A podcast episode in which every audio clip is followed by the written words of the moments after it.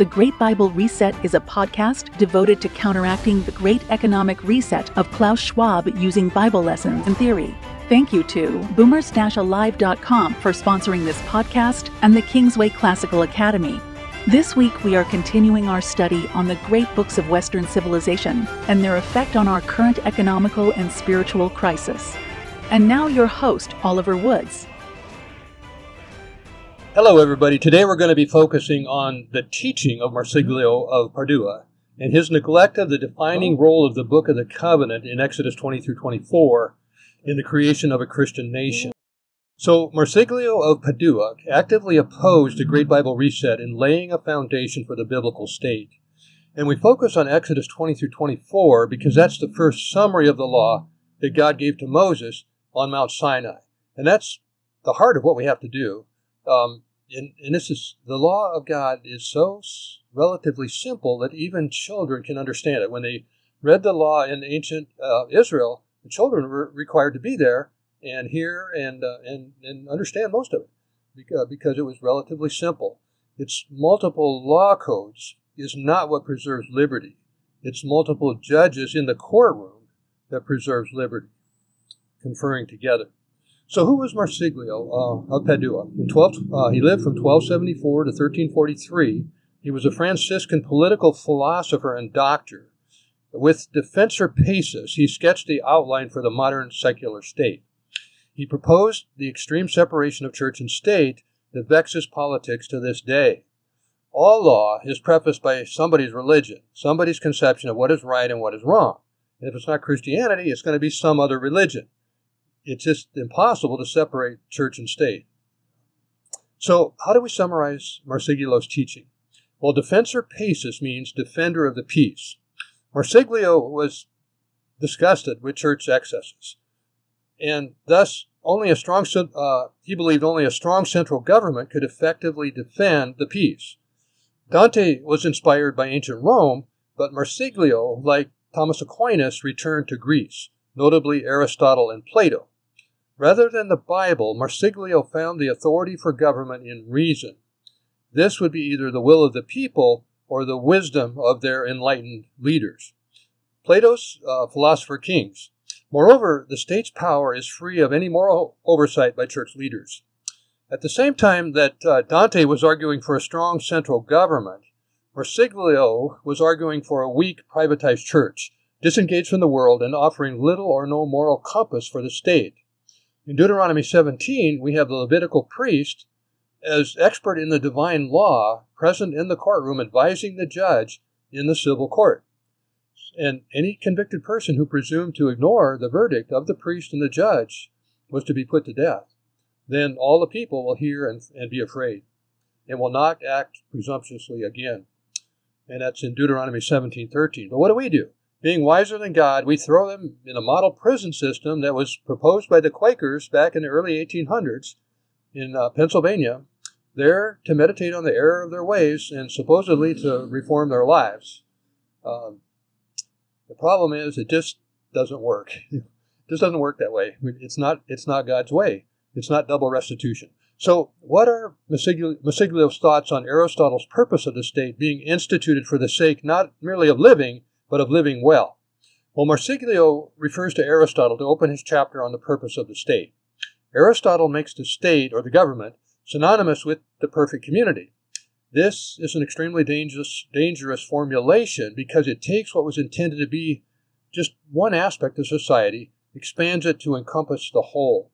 It makes of the state a divine institution, quote, comprising every element of sufficiency in itself, end of quote. But biblically, the state is given the power to administer justice within the society. When its role is expanded to that of ensuring that man lives well, it must abandon its primary and original ju- uh, judicial function. To accomplish this messianic goal, the state must become a planner, a regulator, a confiscator of resources. And in doing this, it has to, it must abandon justice in the process. So, what is Marsiglio's attitude toward eternity in the spiritual realm, and how does this affect his political theory? Well, according to Marsiglio, eternity and the spiritual realm are beyond the sway of the temporal affairs of philosophy. Eternity is the province of theology and has nothing to do with the good life on earth. Philosophy, on the other hand, has provided an almost complete demonstration of what makes for the good life and for living well in the material world. Philosophers have concluded that a civil community, not a spiritual community, is necessary and sufficient for constructing, the good life on earth. Thus, Marsiglio's civil community is divorced from any need for a spiritual influence or corrective. So, what are we to make of Marsiglio's statement that the state must provide teachers for instructing and guiding men in these things? Well, whatever spiritual influence uh, Marsiglio allows for the present world must be mediated by teachers provided by the state. These are necessary for instructing and guiding men in matters of revelation, of worship, and thanksgiving, for benefits received in this life and the next. Biblically, the state has no business whatsoever in providing teachers for the church, nor teachers for children in any form. Luther and Calvin made a monumental mistake during the Reformation when they insisted that instructors be compensated by tax monies of the state. This was an open invitation for the civil magistrate to assume the teaching, discipling ministry that God has assigned to the church alone. Because whatever government funds, government eventually controls.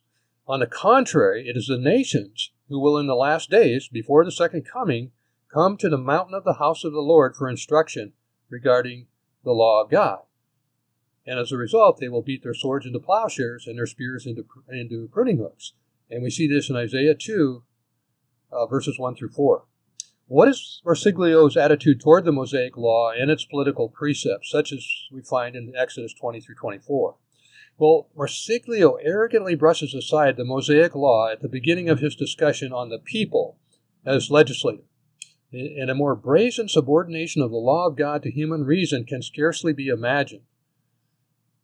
Marsiglio says, quote, Concerning the institution of the Mosaic Law, we have not here to do, not even with the political precepts which such laws provide for the affairs of this life. We are now concerned solely with the institution of law and authority that proceed directly for the arbitrament of the human mind.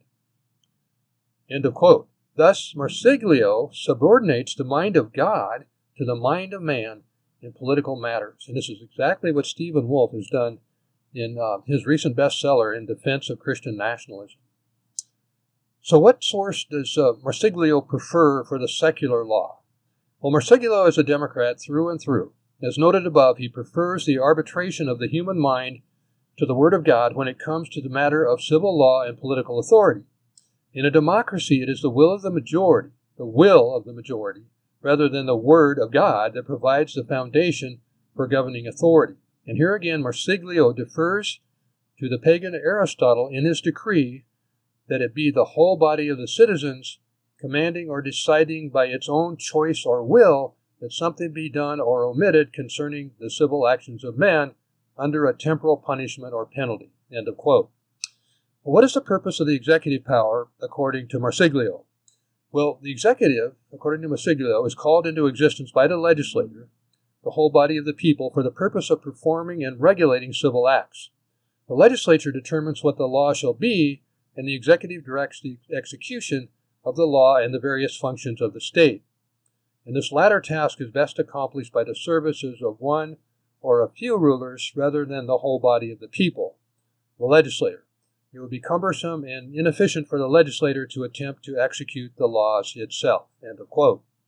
It, but this reverses the biblical model in which God first gave the law to Moses as the administrator or judge. Afterward, God appointed, um, I'm sorry, afterward, Moses appointed a Sanhedrin to assist him with counsel in the task of governing. But Marsiglio prefers his own wisdom to that of God and his revealed law. So tomorrow we'll get into a biblical analysis of Marsiglio's teaching in more detail. in the meantime, um, I'd invite you to please uh, visit the bookstore at kingswayclassicalacademy.com and the longevity store at boomers-alive.com for um, the lowest price, highest quality supplements on the internet and discover the power of quantum energy medicine by communication. Medicine by communication. and this will help uh, support the school as well. So, in the meantime, we'll uh, we'll see you tomorrow. Thank you for listening to today's episode.